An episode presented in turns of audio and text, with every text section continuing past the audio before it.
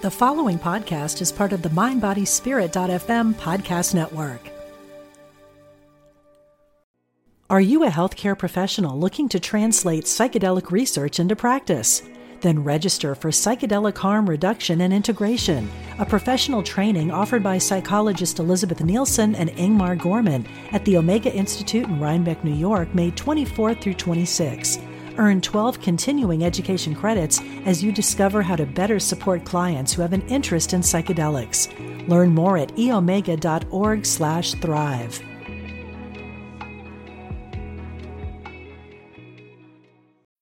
When you need mealtime inspiration, it's worth shopping Kroger, where you'll find over 30,000 mouthwatering choices that excite your inner foodie. And no matter what tasty choice you make, you'll enjoy our everyday low prices, plus extra ways to save, like digital coupons worth over $600 each week. You can also save up to $1 off per gallon at the pump with fuel points. More savings and more inspiring flavors make shopping Kroger worth it every time. Kroger, fresh for everyone. Fuel restrictions apply.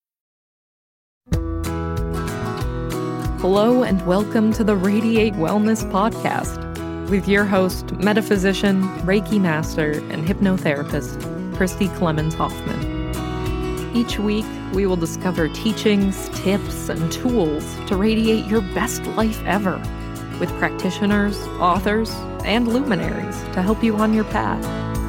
Wellness, joy, peace, abundance. What do you want to radiate?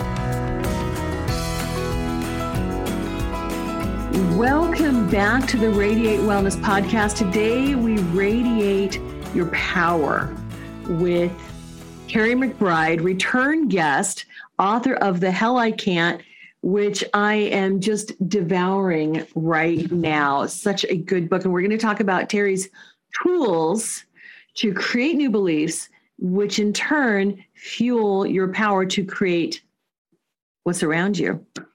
I am so glad to see you again, Terry. Thank you so much for joining me today. Me too. I've been looking forward to this. Me too. Yeah, you've got some amazing tools. And I have to say, well, first of all, your story is so interesting. Going from, I'll hold up your book again, going from having an injury at like a ripe young age, having surgery, getting a massive infection, massive infection throughout your body, countless surgeries, uh, told you could never, will probably never walk, would be impotent, wouldn't use the bathroom like normal people do, like everybody else does. You know, all of these things, which you beat every single one of the odds. And then that story alone is fascinating. But then at the end of your book, well, the second part of your book, you really dive in to how you did that using the power of consciousness that was amazing. So today we're going to talk about, we're going to take a deeper dive in how you do that.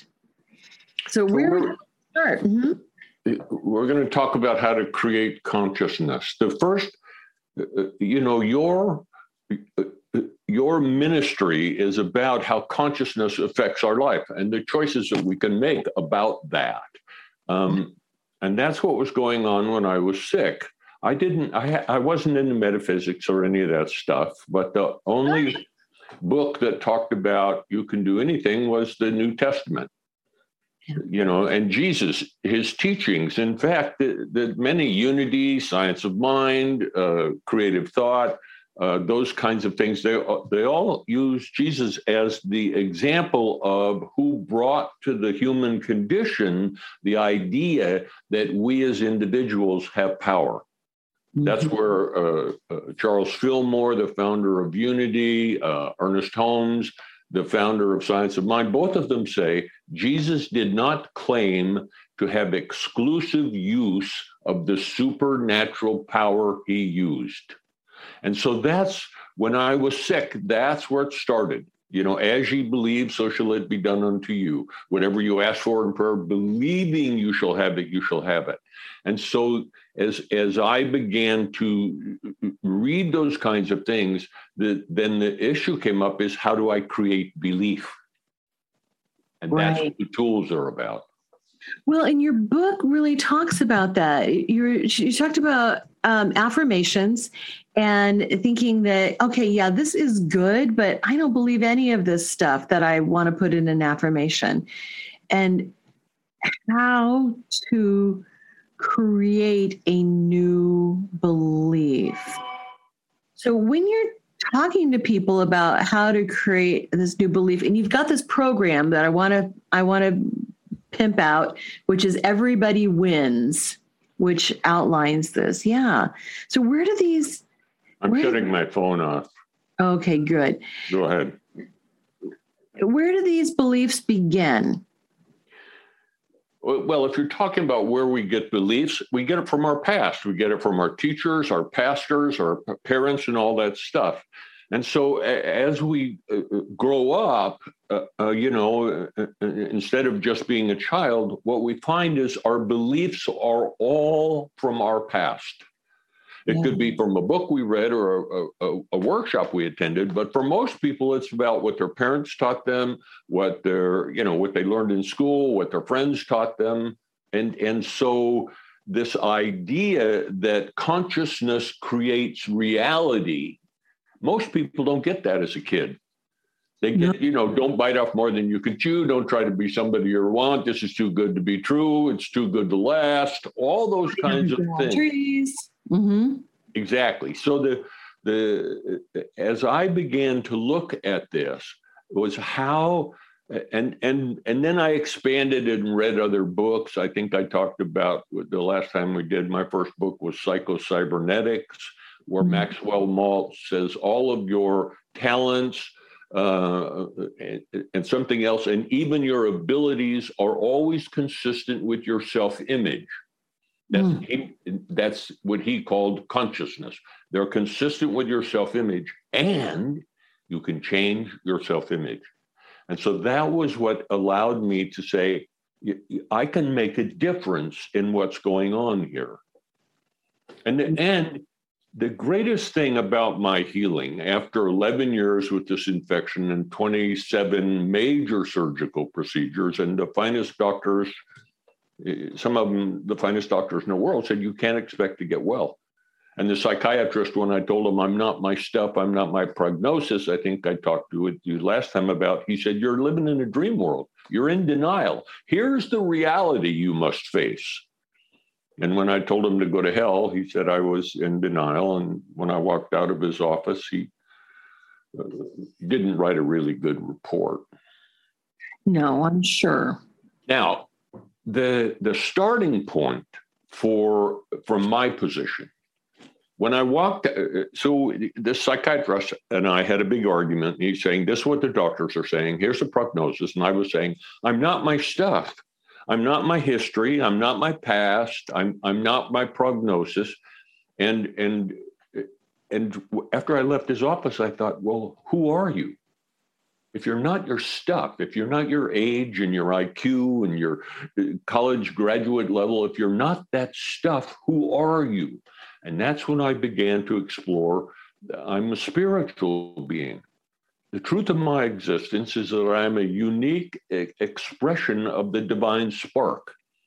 And then for, that's what allows one to move from that into using the tools of choice to create reality. Because if you mm-hmm. start from, well, I'm the adult child of an alcoholic parent, I'm the product of a dysfunctional family, my small self and saboteur are always leading me astray, my addictive personality, well, if if you start from that stuff, there's no way you can learn to create reality. You have to face reality. You have to face the reality that you're, you know, the adult child of an alcoholic parent and what that means, or a rape survivor, or whatever all those lists are. And what gives us the freedom to choose a new reality is beginning to understand that I'm not my stuff. I'm not my history. I'm not all those things that I used to think I was. I am a, a, unique expression of the divine, a unique expression of God.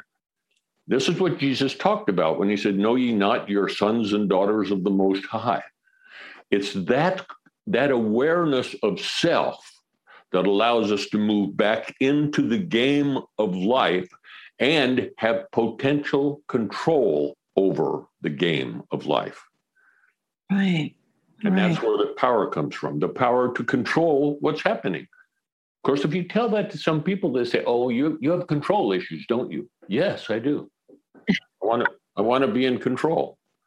I want, I want to wake up in joy. I want to sleep well. I want to have wonderful dreams. I want to have a relationship that's empowering and supportive and loving and nurturing for each of us. These are the things I want. And because of who I am, I have the ability to create that. Yeah. Because if you talk about your power, I mean, this is what the psychiatrist kept saying Who do you think you are? Not who I think I am, it's who I know I am. Well, in the beginning, the only thing you know is from your past.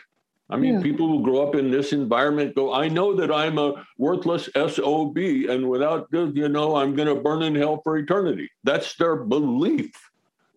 That's their knowing. Now, what, how do you change that knowing? How do you create a new knowing? That's what the tools of choice are about. And that the greatest thing about my healing, and it talks about it in the book, in the beginning, I did not believe, not in the very beginning, when I first had the surgery, I thought I'd get well. But somewhere in the 10 or 15 surgeries into it, what I found was I did not believe I would ever be, be able to get my health back. And so that's the greatest thing about my book. It's about my training, is that you get to start right where you are and begin to move to what you want instead of spending your life dealing with what you don't want. Right. And it's about the tools of choice. Mm-hmm. So, can you tell us a bit about what you mean by tools of choice? So the idea, if if if if you're moving from this this uh, I'm not my stuff, then the next piece is consciousness creates reality. And most people can't start with my consciousness creates my reality. What they can start with is my consciousness, how I hold myself, my beliefs, attitudes, and opinions. They make a difference in my reality. So you just start from there. I may not be able to, to create the health I want, this perfect health, but I can make a difference in how I, uh, uh, uh how I live today. And then you, so you start right where you are and and with the idea that uh, consciousness can make a difference in my life. You may not be able to say consciousness creates my reality. You know that's a master believes that but most people don't. My consciousness makes a huge difference in my reality. That now and then from that you move to okay how do i choose my consciousness?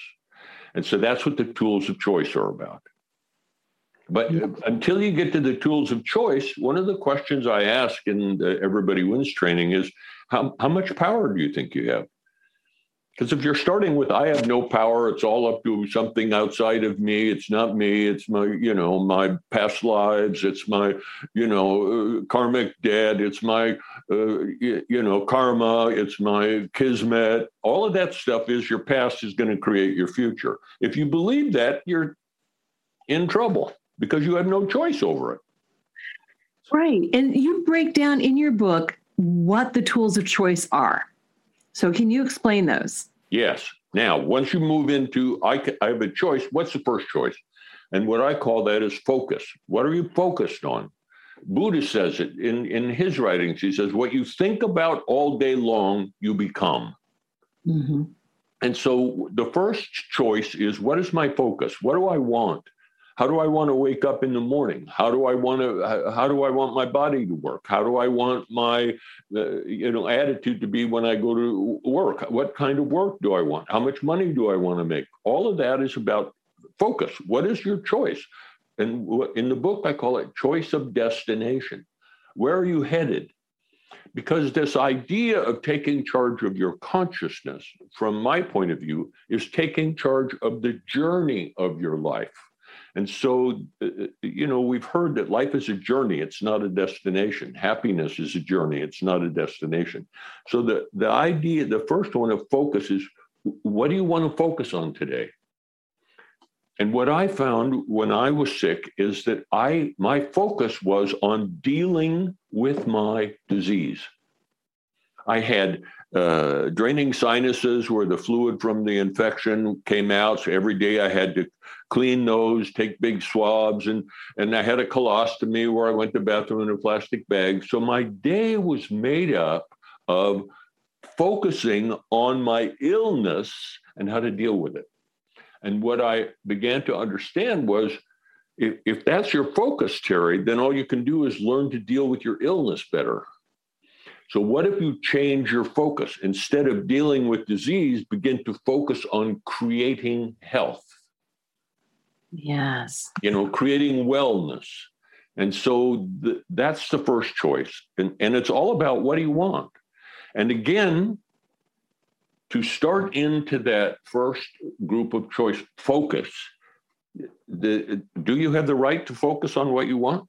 Do you have the right to focus on making your dreams come true, or is that just a pipe thing? Or are you here to work off your karmic debt? Or are you here to work off da da da, whatever all that is? So the, those first steps of I'm a spiritual being, and I have the right and the authority to create what I want then you move into the tools of choice. Because if you don't have the right and the authority to create what you want, there's no reason to go to choice.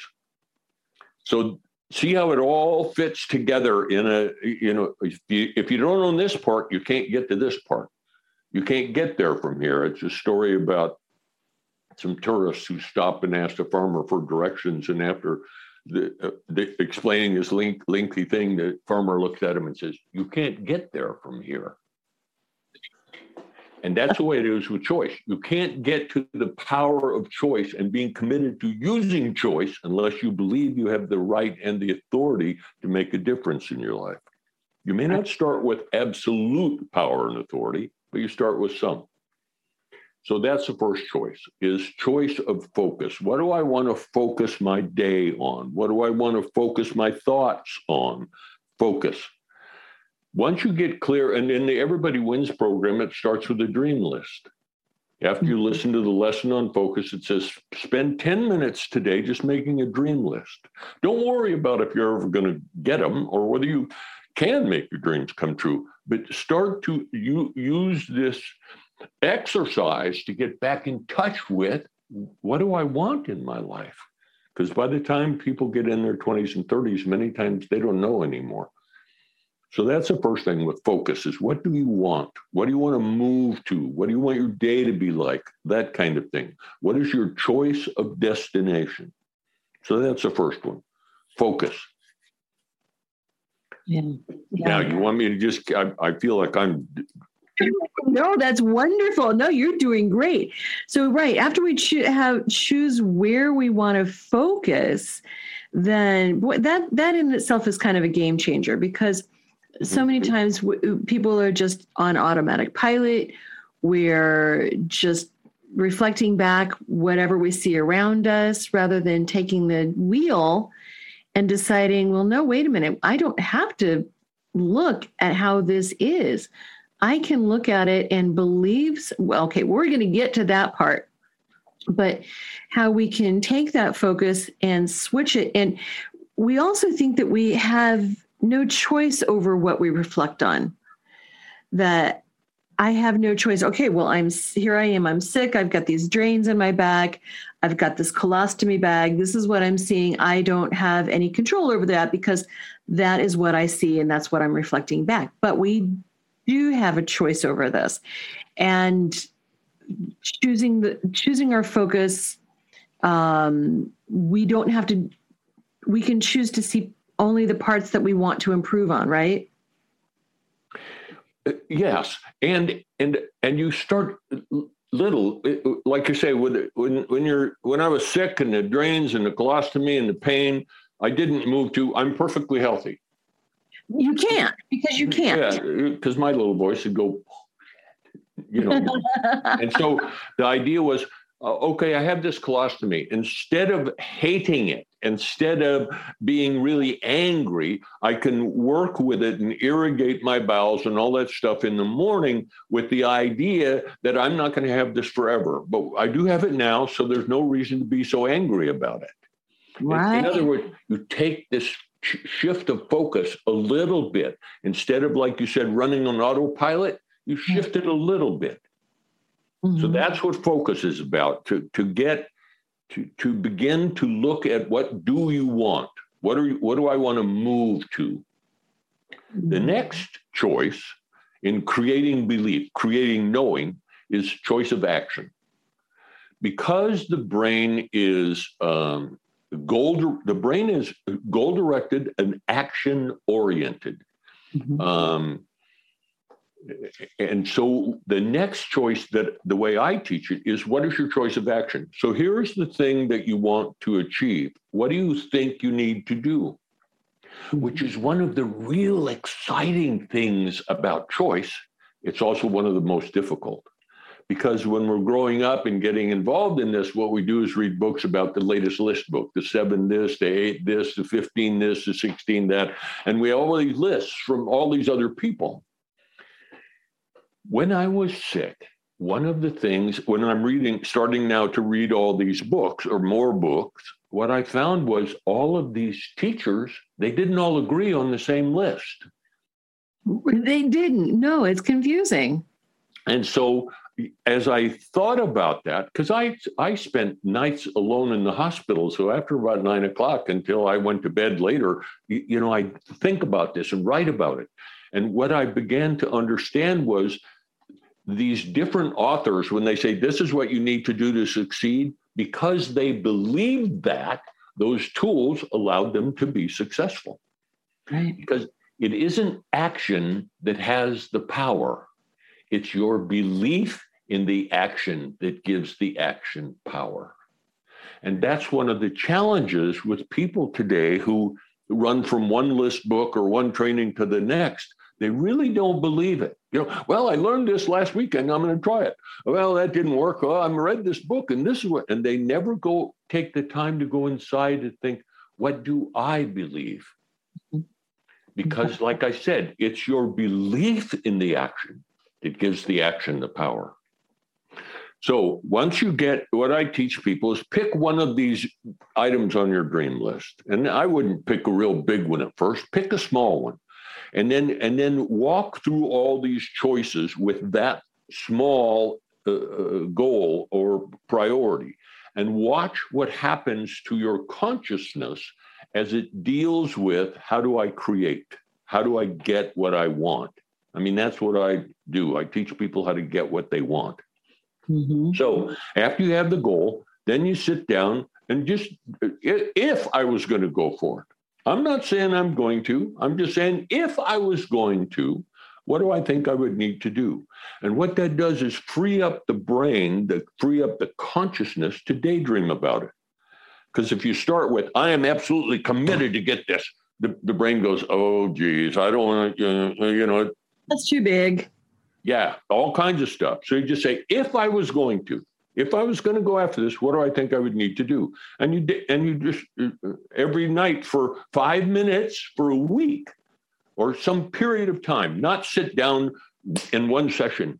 You do it over time, and what happens is you begin to find out, wow, I have some real good ideas about what I need to do. Wow, it's it's about, geez, what I do makes a difference. As I'm looking at what I need to do, certainly this book influenced me and this workshop influenced me, but this is how I believe I put it together. Yes. And so you end up with a plan of action. And what that does is several things, but one of them, the, the, the big things, is it allows you to break up the, this accomplishment into bite sized pieces. I talk about it in the book. The first time I claimed Mount Rainier it, it, and this ice wall, it was just huge. And, you know, as we walked up to it, it was like, oh my God. And, and my climbing partner understood what was going on. He said, I'm going to make coffee. You sit there and look at each pitch, you know, like a 15 yard uh, uh, kind of thing, and see if there's any one you can't climb with my help. And so after doing that, he he looked. I said, "Yeah, if you lead here, and then I'll go here, and then I'll do this, and I'll do this, and da da da." And and he said, "That's exactly the way it is. We're not going to climb that whole ice wall." We're going to climb that little part and this little part and traverse over to here and then climb that little part. When we get done climbing all those little parts, we'll be at the top. That's what a plan of action does. It gives people the idea that I can break the accomplishment down into bite sized pieces that I believe if I do this, there's a real good chance this is going to happen. It may not be, I absolutely know. In the beginning, it's, I, I, I think I can make a difference here. It's that kind of thing. You did that with ditching your colostomy bag. Mm-hmm. And I thought it was brilliant. Can you walk us through that? Well, uh, that involves the uh, the visualization and all uh, you know all that. When I talked to the head of general surgery and said, "What has to happen in my body before you, as the doctor, are willing to sew this up?" Because for me to just sit around going, "I I I now go to the bathroom the way I used to go to the bathroom," you know, no, I don't. I have two. You know, my colon is cut anyway, so that kind of so he gave me a list before I sew it up. This has to happen. This has to happen. This has to happen. He didn't want to either. No, he was resistant to that because he said, Terry, I don't think you're ever going to get this sewn up. And so, and I had to learn to quit confronting them and say, yeah, I, am with you on that. I'm with you. But if, if it was possible, what would have to happen? And that's when he gave me the four things. And then what I did those the goal how do i accomplish this one the first one and set out a plan and set out affirmations and start to visualize and so what i did was divide this uh, first of all i asked the expert who was going to determine whether or not i got the colostomy sewn up this head of general surgery what do you think has to happen before you're willing to do this and then i went about creating that and we can come back to um, like one of the ideas is visualization. And so I got a picture of a healthy colon. Yeah. You know, and so I would look at it every day, this pink, wonderful thing. I mean, the body has wonderful colors inside of it. And I'd look at it and go, there's no way mine's going to look like that. Right. It's been no way mine's going to look like that. There's no way mine's going to look like that. This is that, you know, I've been using the tools for a while and that's what I kept coming up with. And then finally, I took a, I, in the book, I talk about took a pencil and smeared lead all over my finger and and took this pink colon and spread that pencil lead all over it, and now it was kind of gray. And then I drew little lines with cross marks like a scar. Yeah. And drew those all over. And then I drew a picture of a band aid and put it on there and did stuff.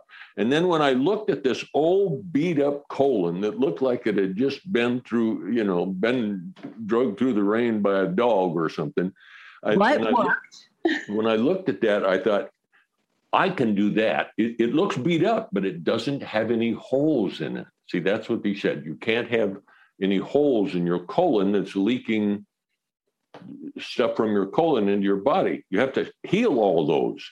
And then I so I couldn't visualize a perfect. So I made it beat up a little bit, but it didn't have any holes. That was the key. So the idea here, back to we sort of jumped to visualization, but the idea is to to develop what uh, I call a believable hope. Yeah. In the beginning, a believable hope. Would you bet your life on it? No.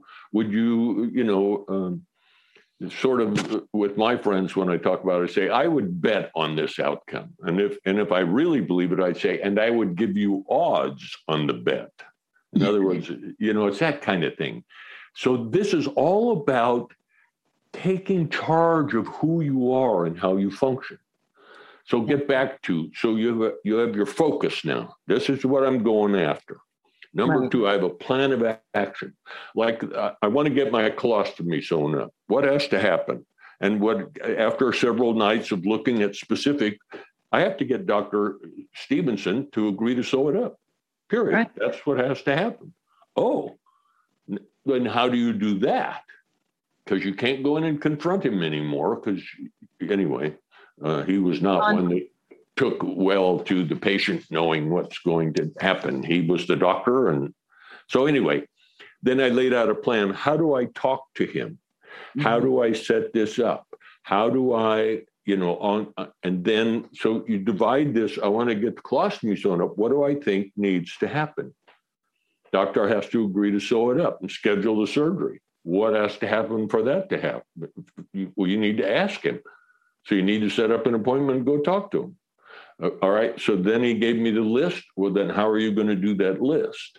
And then once the list was done, how do I go present this to him that the list is done? Because he's not going to want to just jump on board. Right. And so you'll see it in the in the when I went back in after I'd done those four things, and and he walked in. He said, "What what do you want, Terry?" And I said, "I think this is the opportunity you've been looking for." And and he just went, he wasn't looking for the opportunity. I was. But as you l- learn these things, you learn that you can say things a certain way and it changes the other person. Anyway, so now I have now you have your your focus and your actions. You now know by piece by piece how you think you can get there. You don't have to believe it 100%. You just but you can start. The next tool is uh, uh, what we call affirmations, choice of mental environment. Yes. Because what you said is key that most of us are running on autopilot. We think the same thoughts we've always thought. We have the same opinions we've always had. We've got the same positions about how life works that we've had from our past.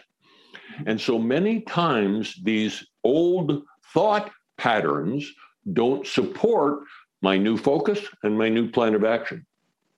Exactly. And so the idea is just for that goal, how, what do I want to think? Whenever I think about that focus, that choice, and this plan, what do I want to think? And that's what the affirmations are about. It's not I, first person present tense, stated positive, positively as if the thing you're affirming is already true, because that's that's like sitting in the hospital going, I'm perfectly healthy. The brain is real smart. It says, so what are you doing in the hospital? so so what the way I teach affirmations is you use affirmations to support what's going on. So if I'm in the hospital, the affirmations is the surgery is going to go well. I'm going to come out of the anesthetic. I'm going to so I I, I choose my thoughts around what's going on. I've chosen to come in the hospital. I'm going to have surgery tomorrow morning. What do I want to think about that surgery? See, and I think that is so much more doable and so much more approachable than just saying, I see myself in perfect health. Yes. Right. Right. But we break it down into Abraham Hicks calls it uh, segment intending, right? Yep. We break it down into segments. Uh, so you see, all of these people are saying the same things, but it's just which one do you most resonate with? Right. No, all the people aren't saying the same thing. Some of the books on affirmations absolutely start with you have to say you're perfectly healthy. You don't break it down. You just you do this and you just stick with it. And you know, when I look at stuff like that, I just this is obviously not somebody who's who's really had a challenge and moved through it. There's somebody who's writing a book from the top of the ladder looking down. Because now, at uh, I'm I'm going to be 78 this month. That's at now after using these tools, I can go to a place and say this is the way it is, and have a huge impact on it without laying out plans and doing affirmation. I mean, because I'm I understand my power. Jesus didn't Jesus didn't lay out plans and do affirmations and see visualizations when he said pick up your bed and walk. He knew who he was and how much power he had. What these tools do is allow you to move in your life dealing with things that are right in front of you and by doing that you get an you get an experience of how powerful you are. And then once you own that, you can use that power. So back to affirmations. Yes. Affirmations need to support the the so here's the focus, here's the here's my game plan. The affirmations are about how do I focus on the game plan? I don't do affirmations about the goal. the focus. I do my affirmations about the game plan, about following through and doing what I think I need to do, because the belief is if I do this stuff, there's a good chance I can get this. So when you when I use affirmations and how I teach it, I teach do affirmations on your action steps. Support yourself following through with the actions.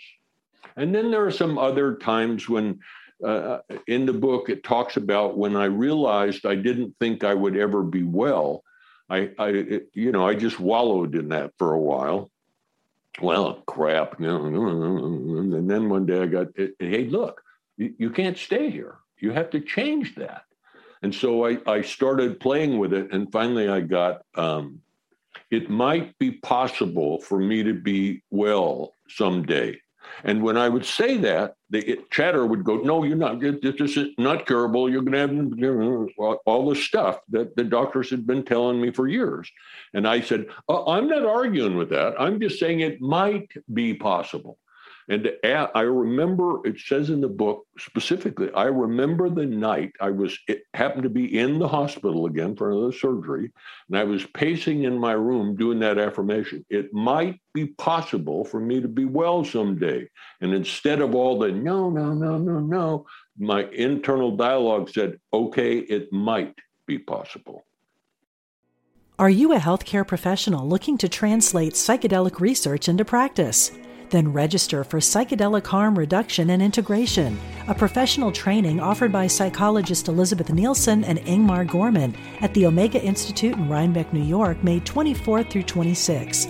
Earn 12 continuing education credits as you discover how to better support clients who have an interest in psychedelics. Learn more at eomega.org/thrive.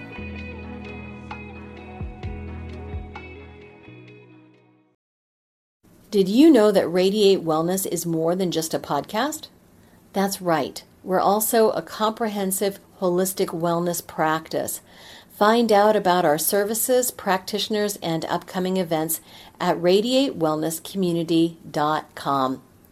While you're there, visit our podcast page to read more about our great guests and even donate to the podcast. If you like our podcast, you can help in other ways as well, like subscribe or follow us wherever you're listening right now. Tell a friend, a family member, or a coworker about the great content you find here. And if you wouldn't mind, please give us a thumbs up, a five star rating, or a positive review. Sounds like a small thing, but it really helps. You might like to know about our Facebook communities while we're at it. We have a free community, the Radiate Wellness Community, on Facebook for news and great free content. Our subscribers group is Radiate You, as in the letter U, but also, well, you. There you'll find curated replays of past classes, guest interviews, and more. And now, back to our podcast and back to our guest. And that's when I okay. realized it might. Exactly. But in the beginning, when I said it might be, it said, oh, no, you're just lying to yourself. No, no, no. And so that's when I began to see I can use these tools to take charge of this ongoing dialogue that's going on in my head. That's what affirmations are about. Choosing how you talk to yourself. So now you have this goal. It's written. You have it written so you can look at it, and it's the same goal every day. You've got this plan of action that's in writing. And whenever you think about that goal and those plans, these are the thoughts you think. And again, I talk about writing them down so that what happens is you begin to train your consciousness that when you have a desire, it automatically goes to what do I need to do? And next moves into what do I need to think about these things that I need to do? How am I going to approach that? And when you take charge of your focus, your actions, and your thoughts, you take charge of your personal will because you're willing to focus on this you're willing to focus on these actions and follow through and you're you're you choose your personal will that this is what I'm whenever that comes up, I'm going to think these thoughts. So you take charge of your personal will. Yeah. in if you look at the writings, or from my perspective, if you look at some of the ancient writings, it said taking charge of your uh, uh, creative consciousness is the process of taking charge of your personal will and your imagination. Mm. And if you can take charge of those and bring them together, you are now taking charge of your creative consciousness. And so the first three tools of focus, actions, and thoughts are taking charge of your personal will. The next tool is visualization or guided day, i like guided daydreams because with visualization you got to do this you got to do that you got to do this and people think i can't visualize. Well can you daydream? Yes. Then daydream and when you get to visualization if you've used the tools um, and you, you're clear on your focus you're clear on your plan of action you're clear on what you thought when it comes to daydreaming about it all you do is daydream that you're following through daydream that every time I think about this goal, I see these plans and I'm following through because this is, and you just, you just regurgitate your written plan, your written action plan, or your written goal, your written action plan, your written affirmations. All you do is just review that. And when you review that, it makes it real for you because the mind can't tell the difference between a vividly imagined experience and a real mm-hmm. experience. Right. So how do I visual, you know, vividly imagine it? Get it written down what you want, get written down how you're going to get there, and get written down what you're going to think whenever you think about that goal. And when you have all those written down, all you do is go daydream about that stuff, play around with it. I'm doing it. I'm following it. Oh wow! Every time I think about this goal, these are the thoughts I think. Whoa! And pretty quick, you're going, this is going to work. And when you take charge of your personal will, and your imagination, you bring those together. What you do is you have charge, you can take charge of your consciousness. And that's what I did, you know, in getting well, and is that over time, and it wasn't, uh, you know, one night. Right. I, I really started using these tools and understanding how they worked about three, four years into it. And I, I, I didn't get rid of the infection for 11 years you know, uh, around the 10th or 12th surgery, somewhere around there is when I really sat down and said, you, it, you know, it was out of that psychiatrist. Who do you think you are? You talk a good line. You make everybody wrong for telling you you're going to live in a, you know, have a colostomy forever, but you really don't believe it either. Mm-hmm. So, you know, and that's when I really started using, you know, doing uh, uh, affirmations. I have affirmation here on uh, on you can't see it. It's over here. It's it's written down on uh, you know, and I have it stuck on the filing cabinet. It says, "As the living, expressing life force I know as God, I experience myself as the divine knowing itself." Mm. And so that's where it starts. If I am feeling sad, fearful, lonesome, stressed, or afraid, if my thoughts are judgmental, if I'm not in joy, it's only because I am not living as the, the divine being. And so it moves down. And this, so I read this every morning, start my day and I I love that you have one in your book too. I think you call it statement of being. Mm-hmm. I've got so many page. Oh, here it is, page two hundred and sixty-seven of your book. I've got so many pages earmarked here. your statement of being. I thought that was wonderful. Do you remember? Would you like me to read it? I, you know, I have it right. I I I use it quite often. I have my book. I it's usually sitting right here you know, on my desk. I pick it up and read it. I, and, and I have in the back the statement of being is on page. What do you say? 267 of the paperback edition. Oh, okay. Uh, let's see what. As I move into this time of creation. Go ahead. I mean, you read it. Okay. Well, I've got it right here. I refer to it a lot, mm-hmm. and I I tweak it to my own specific goals. But this was geared toward your health goals. As I move into this time of creation, I feel the power of something bigger than me, moving me, supporting and empowering me. I know all things are possible, And as I explore how I'm going to create the healing I desire, I notice this support and acknowledge it. I know that I do not have to figure this out all at once.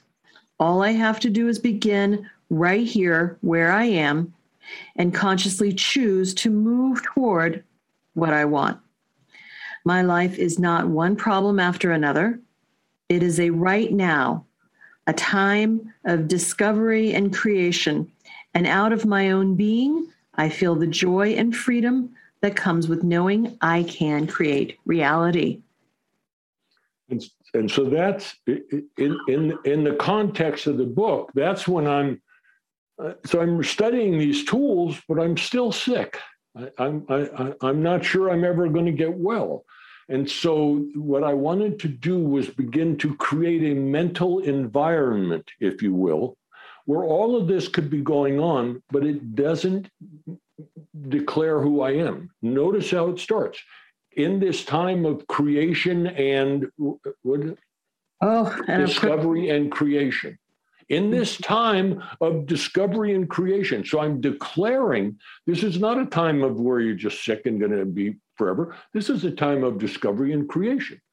I noticed there's a power bigger than I am working to support me. I wanted to acknowledge. Uh, in the book, I talk about that quote from W.H. Murray that says, When one commits, then providence moves too. A whole series of events issues from the decision, raising in one's favor all manner of unforeseen incidents, meetings, and abilities you know, boldness has genius. Start now. But that was what I wanted to do. I wanted to begin to believe that when I declare my reality, providence moves too. So that's the second part. In this time of discovery, I realize there's a power working with me, supporting me, and I will notice that power and acknowledge it. See yeah. what I'm doing? I'm setting up this idea that I'm not alone in this. There's an infinite power out there that's mm-hmm. helping me, you know. So and and it, and I didn't just write that. I thought, what do I want this to say? What do I want it to communicate with me to me? And so that's when I began. I wrote that, and then it, and it moves from that into the tools of choice. Yeah, absolutely. Now, when when one integrates their focus, their actions, their thoughts, and their feelings that come through the guided daydreams, what mm-hmm. you have done is create belief. Or more than that, you create knowing. So yeah. in the beginning, uh, I think this might work, but as I use the tools, I really think this might work. And as I use the tools, I believe this is going to work. And as you continue to do that stuff, is I know this is going to work, not as an affirmation. Saying that as a statement of the way it is. And that's what you can do. When one begins to use these tools and integrate your choices, when you integrate your choices, it, it, it demonstrates an integrity of purpose to yourself, not to anybody else. When I integrate my choices, it it, you know my my my focus my actions my thoughts and my feelings all are integrated on getting that thing. You demonstrate to yourself an I- I- integrity of purpose. That's called faith.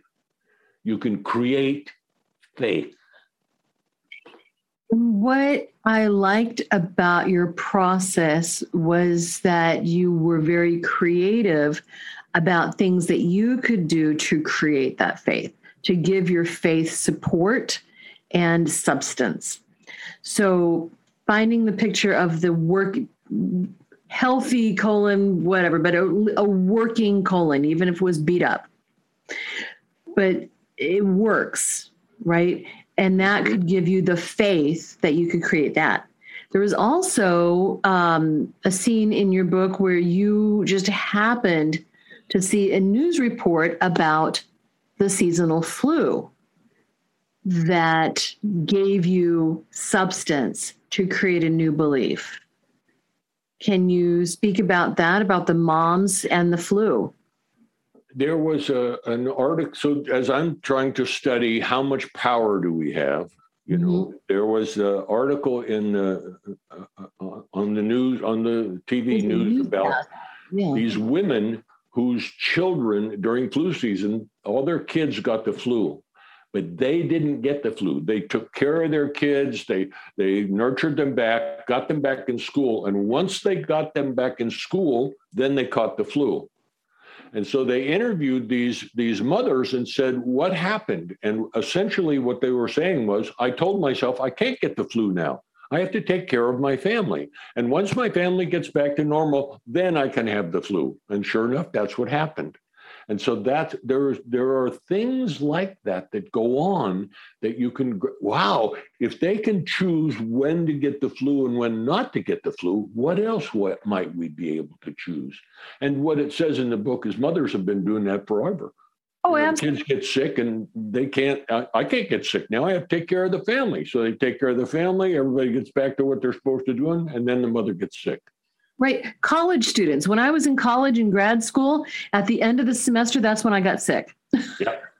Yeah, I don't, I don't have time to get sick now. I'm in class and I've got tests and I got to this, you know, oh, okay, now. Now I can. That, that and that's what allowed me to decide I'm never going to get the flu again.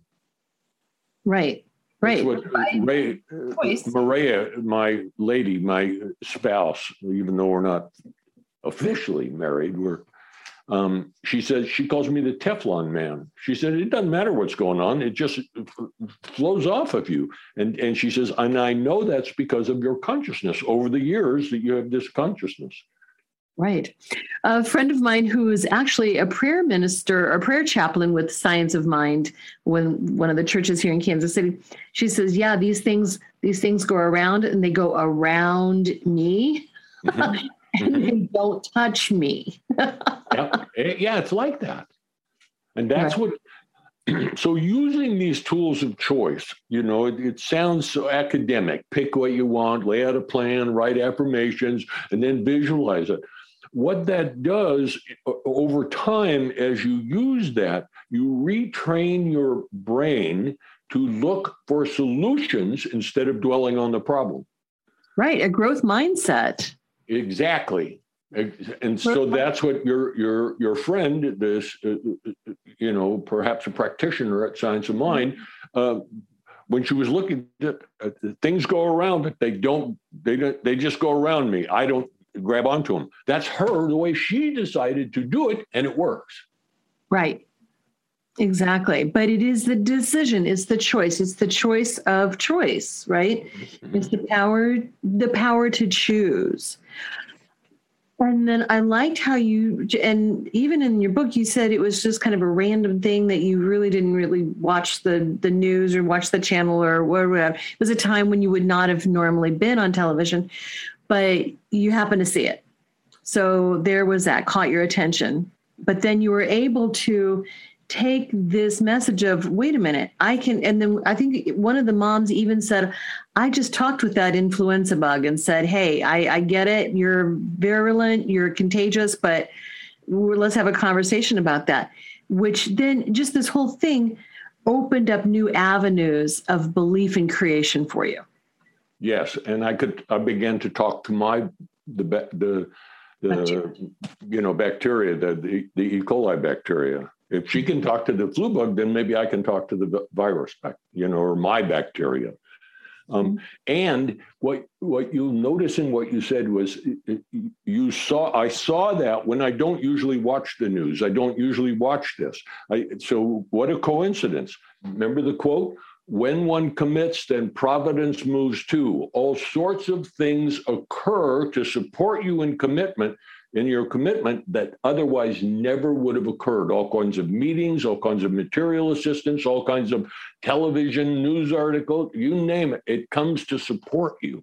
But the key of that is you a person has to commit.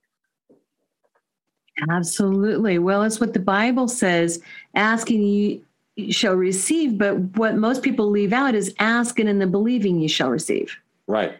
Right. And that yeah, you don't get what you ask for, you get what you believe. Yes. And most people miss that in that quote. Um, but it's also what, you know, is said Abraham Hicks says this, the Celestine prophecy. There are other writings as well, talk about synchronicity. That when we line up that energy around a thought, a belief, a you know, just a firmly held knowing, then synchronicities and the synchronicities are there. We just tend to not to notice. Well, uh, I have the idea that I create the synchronicity. I, I, because of my consciousness, mm-hmm. you know, this kind of stuff's going on, but that it comes into my awareness, that synchronicity is because of the commitment I made. It didn't show up just because, it showed up because of the commitment I made. So I control the synchronicity in my life. Right, right. And being just keeping your eyes and your awareness open to these things that you might not otherwise notice, mm-hmm. even. But well, uh, and the way I,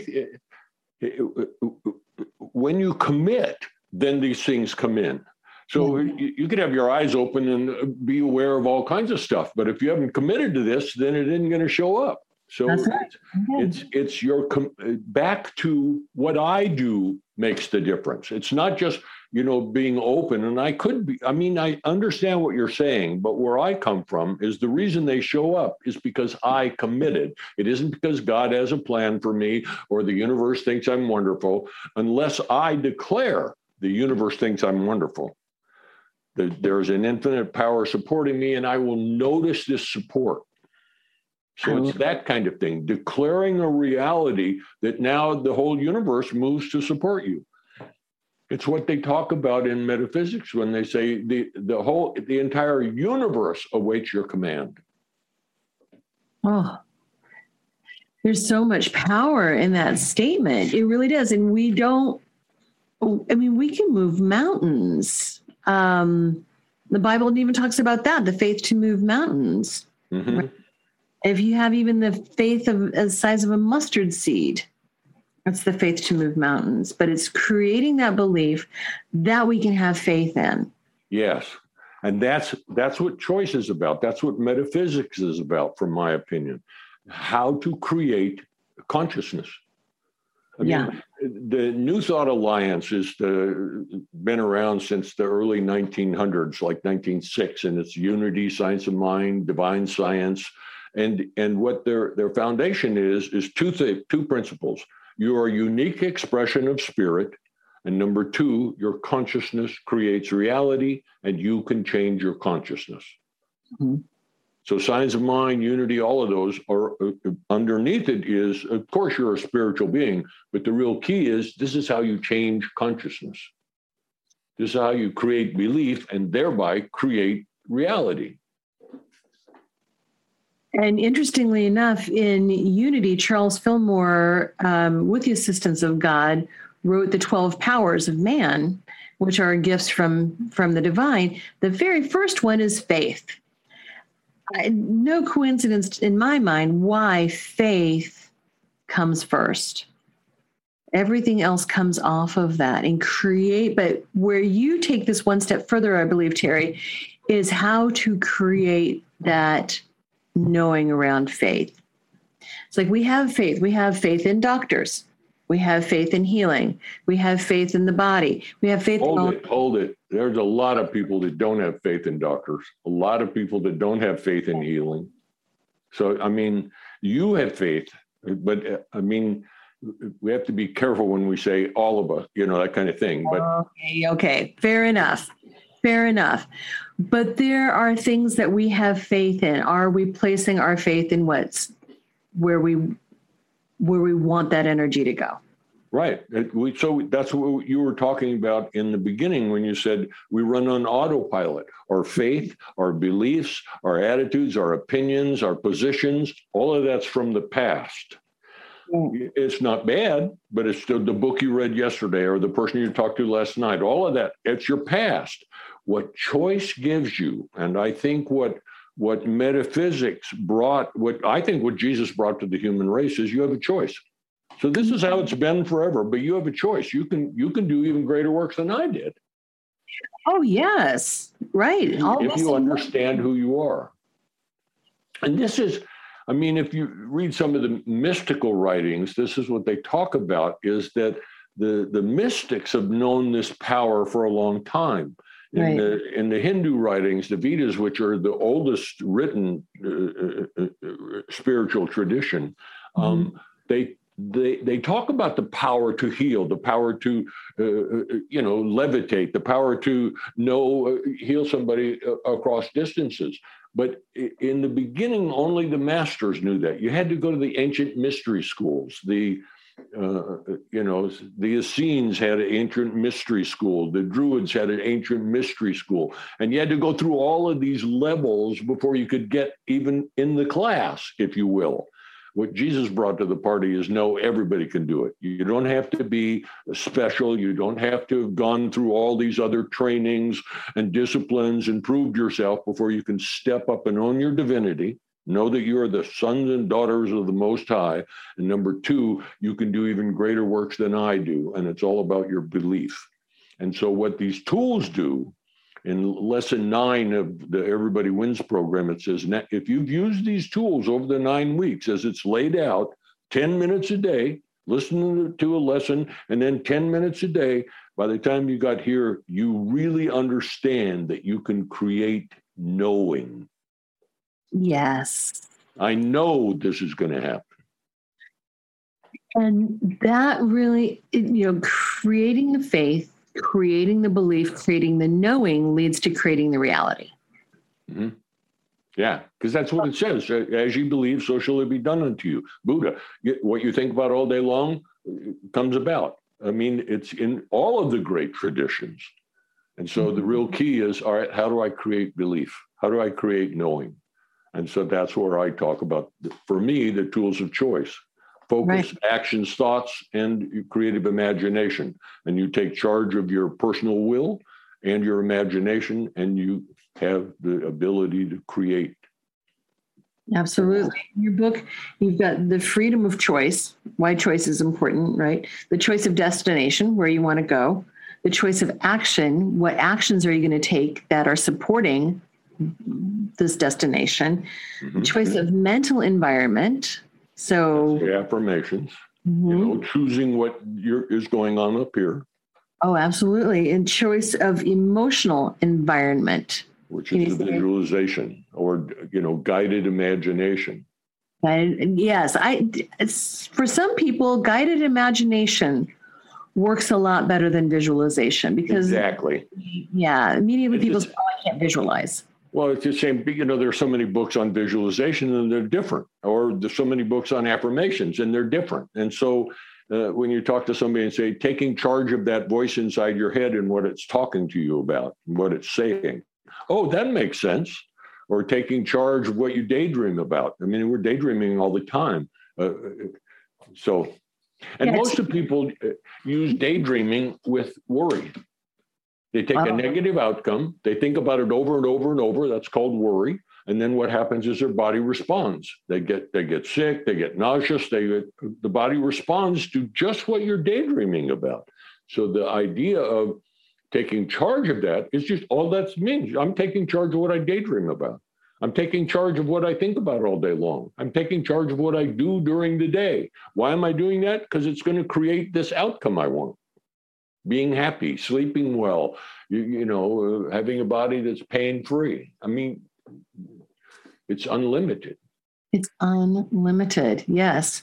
So the choice of emotional environment very, very important.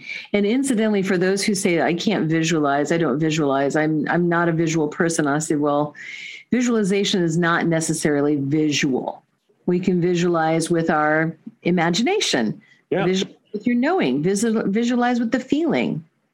Well, in the beginning, I, I, I didn't see in pictures. Right. And uh, so the way I imagined things was I talked them through in my mind. It's called auditory digital.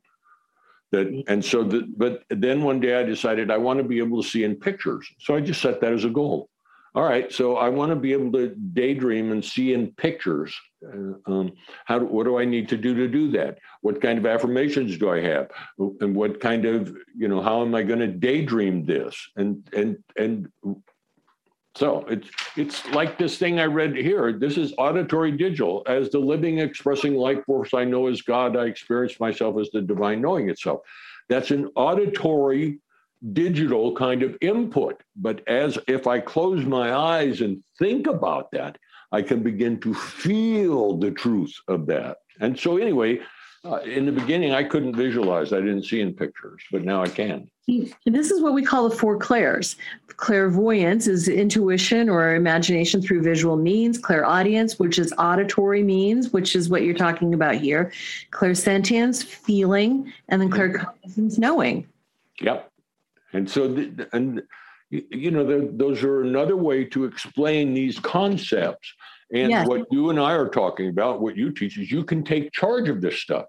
Mm-hmm. You can mm-hmm. choose choose to think this. You can choose to, you know, so absolutely um, and then further in the book then you then once you talk about all of the choices all the ways to choose then you talk about creating reality mm-hmm. And make believe but we tend to think of make believe as one part we make believe we imagine but make and believe so I, I think it's like two separate actions that we put together. Make mm-hmm. belief. We make belief, right? And then so that's that's your book. And then you've got this whole other program as well. The uh, Everybody Wins program. How does that, how do the lessons in that book um, differ? Or do they? Well, it, the book is about my journey. And the last time we talked, you know, when we were done, I was thinking, boy, that sounded fairly arrogant. But you need to remember the book was written from a 20 to 30 year old's point of view. It's when the doctor, like if a psychiatrist told me today, you know, you're I probably wouldn't tell him to go to hell or, you know, some of the things I said. But you have to remember, I was in my 20s and 30s then fighting insurmountable odds, and I didn't have a Science of Mind Center. I didn't have anybody that supported me. Mm-hmm. I mean, a few did, but most of them, by the time the 10th or 11th or 15th surgery or 20th surgery, they gave up, you know.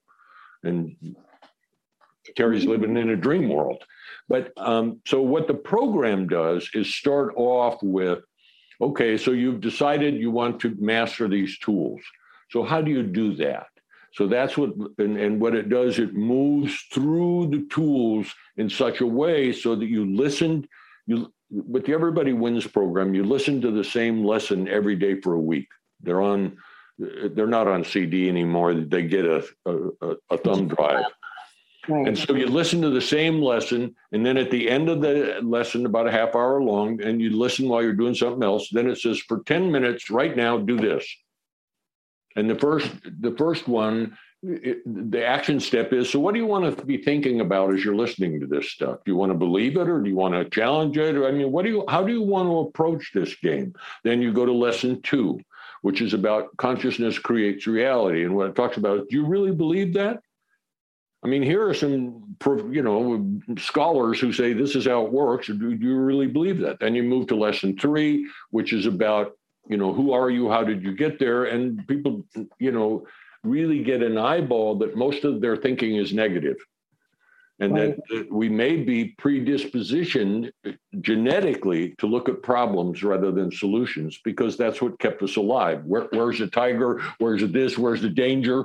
it's only been a couple hundred years where when the lights when the sun went down that we weren't scared of the dark and so we're genetically predispositioned to maybe look at some of the negatives then lesson four is okay if you if you decide you're going to change how do you do that?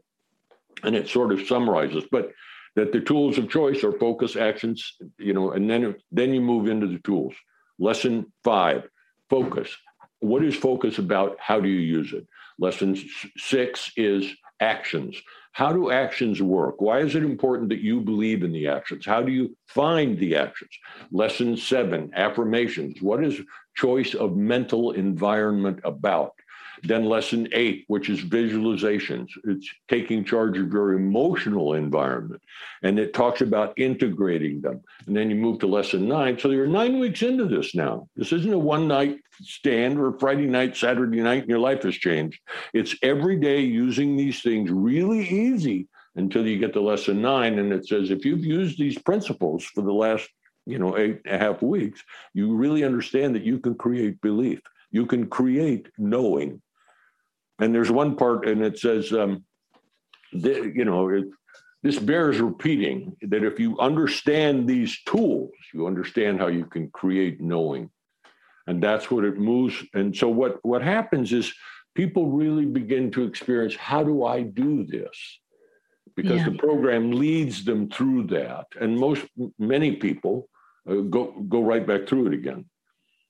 Yeah. They, you know, I have one woman that's, uh, you know, I coach, and she she has the book on her nightstand every night. She reads the book, and she's got a PhD in metaphysics. And but she says this is the finest. Every I can open any page, and there's something in there that. And then she uses the Everybody Wins program. People want to understand this. They they talk to you about that when when about your show. The Everybody Wins program. I would go do lectures. People get all excited. I'm going to do this. I'd come back two weeks later and they're in the same place. So that's mm-hmm. when I decided I'm going to take a year and write this training. And so I did that in the late 70s, and I've rewritten it four times since then. Mm-hmm. Um, it's to allow people to integrate this over time. Yes. That's what the Everybody Wins program. Well, and it does give practical tools, step by step, guided along the way, how to change beliefs, how to implement new beliefs, how to create new knowing. And I have to say, this is probably the most practical thing I've read on how to create a new belief. Thank you. I appreciate that. Certainly. And we can find this all at terrymcbride.net is your website. Yep. Right. Yes, it is. Anything that you feel like has been left unsaid, left uncovered? Anything else you would like to add?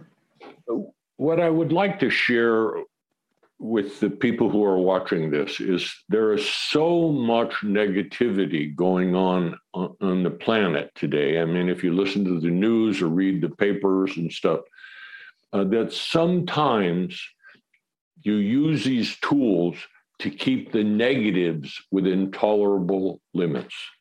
Mm-hmm. I talked about that in the book that when I was having surgery after surgery, I, I, I couldn't hold that I'm going to be well someday. I couldn't hold anything. I used the tools so the negatives wouldn't overwhelm me. And so understand those people who are watching this, understand that you don't have to start where you are and go make your dreams come true. You can start where you are and and begin to use these tools to keep the negatives within tolerable limits. They don't overwhelm you. Once you get to that, then you can start a little at a time, a little at a time. But for some people, they're just overwhelmed uh, with the pandemic and with the the crisis of you know uh, climate change, with what's going on. Uh, it's just like they're overwhelmed. So you use the tools to move away from overwhelm, and then once you get a you know a, a little breathing room, you can start. Absolutely. And no. so so that's why in the beginning I said you get to start right where you are. You don't have to believe in these tools. You don't have to believe that uh, ultimately I can make the difference, all the difference in the world. You just need to start using the tools as best you can. And as you use them, you get an experience. Wow, that made a difference you may not be able to say that made all the difference. It made a difference and that and which then gives you feedback that says use them use them again. And as you continue to use them you get feedback wow what i do makes a difference. What i do and then you keep what i do makes a big difference Yeah. And you keep using them, and it's like what I do makes the difference. Oh, the shift from I make a difference. I make the difference. Of course, if you say that, people go, "Who do you think you are?" Which is interesting. It's almost a way of other people to put their thumb in you and put you down. It is, and and it, I mean, the studies show that if a negative person walks into a room, it's easier for them to get the whole room being to drop down to their level than it is for a positive person to move into the room and get that room everybody to move up. And that's that's where some of the ideas about um, genetic predisposition is to be worried about the what's right around the corner because it's only been the last couple hundred years where the people like you and I can can be positive that the lights are going to stay on that but there's a whole bunch of people on the planet that aren't positive. Their life is up for grabs. They're not sure so um, they can take charge of that. Yeah so we have to be able to use start right where we are. Yeah. And and begin to make a little difference and then as you do that, you get feedback about you made a little difference. Well, maybe I'll try it uh, uh, over here and make a little bigger. And and ultimately, you move along to, you know, where like Ray, my spouse says, you're the Teflon man. Nothing, nothing, no illness jumps on you. Of course, I hurt my back a couple years ago, and it took me two years to heal it. But but you did. But I did. Yeah, when the doctor said it's too late, it's osteoarthritis, and because of all the scars on your abdomen and back, it's going to make it worse, and it's not going to heal, Terry. But I'm, you know, older now, and I like my doctor, and I didn't tell him to go to hell. I just said, okay, thank you for. I, I didn't even say thank you for sharing. I just went out of there going, well, and eh, eh, you know, I talk. Uh, I just wrote an article for the INTA magazine, and it says it really surprised me because the first six months I didn't make much of a headway. I was still sleeping in the chair most of the time because I couldn't sleep on the bed. It was really hard to walk. I couldn't lift my legs up for six months. I I heal. I, I know how to heal, and so it really surprised me that it took that long to you know begin to notice and during that time, I thought, well, maybe you've now reached your limits. Maybe now at 78 or almost 78, the, all this the scarring and all this stuff that they've told you for years is going to come back to roost. And I go, I don't want to go there. Yep. Like that might be true for you, but I am the Teflon man. yeah, exactly. true for me. But there are times I, just want people to know there were times when I said that, and this little voice inside of me said, "Bullshit," you know.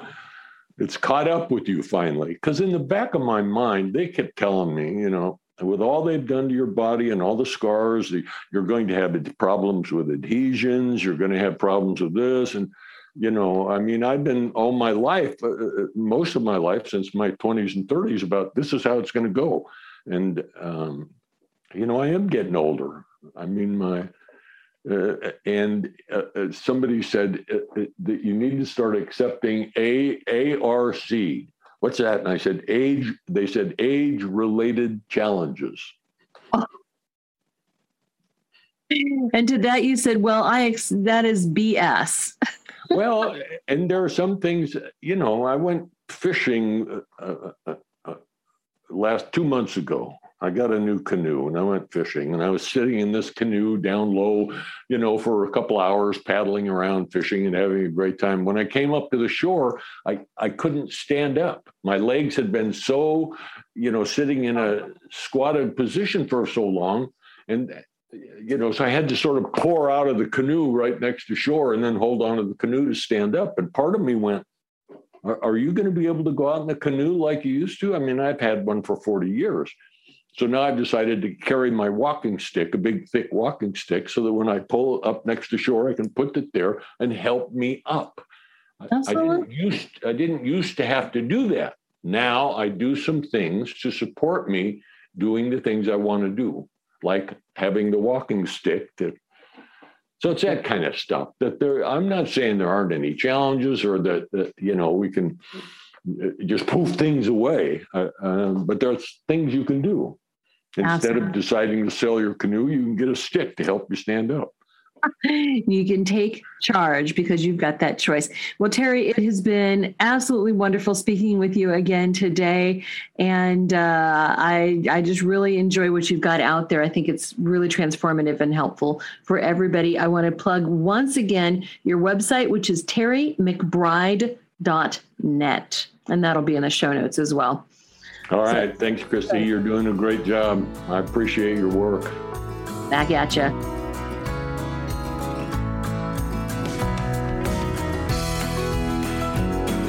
Radiate Wellness is an international community of holistic and alternative healers dedicated to helping you create spiritual, energetic, and physical well being.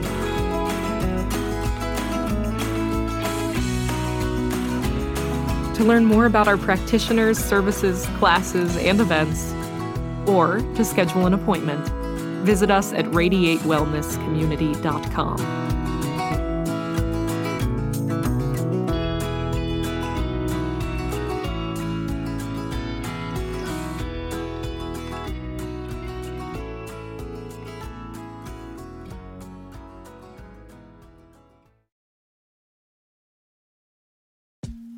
I'm Rachel Corpus, an angel communicator, psychic medium, and host of the Angel Talk podcast. This show is meant to help you remember who you are a limitless being with shoes and socks on. And along the way, we'll connect to people on the other side and experts in the field like authors, healers, animal communicators, and more.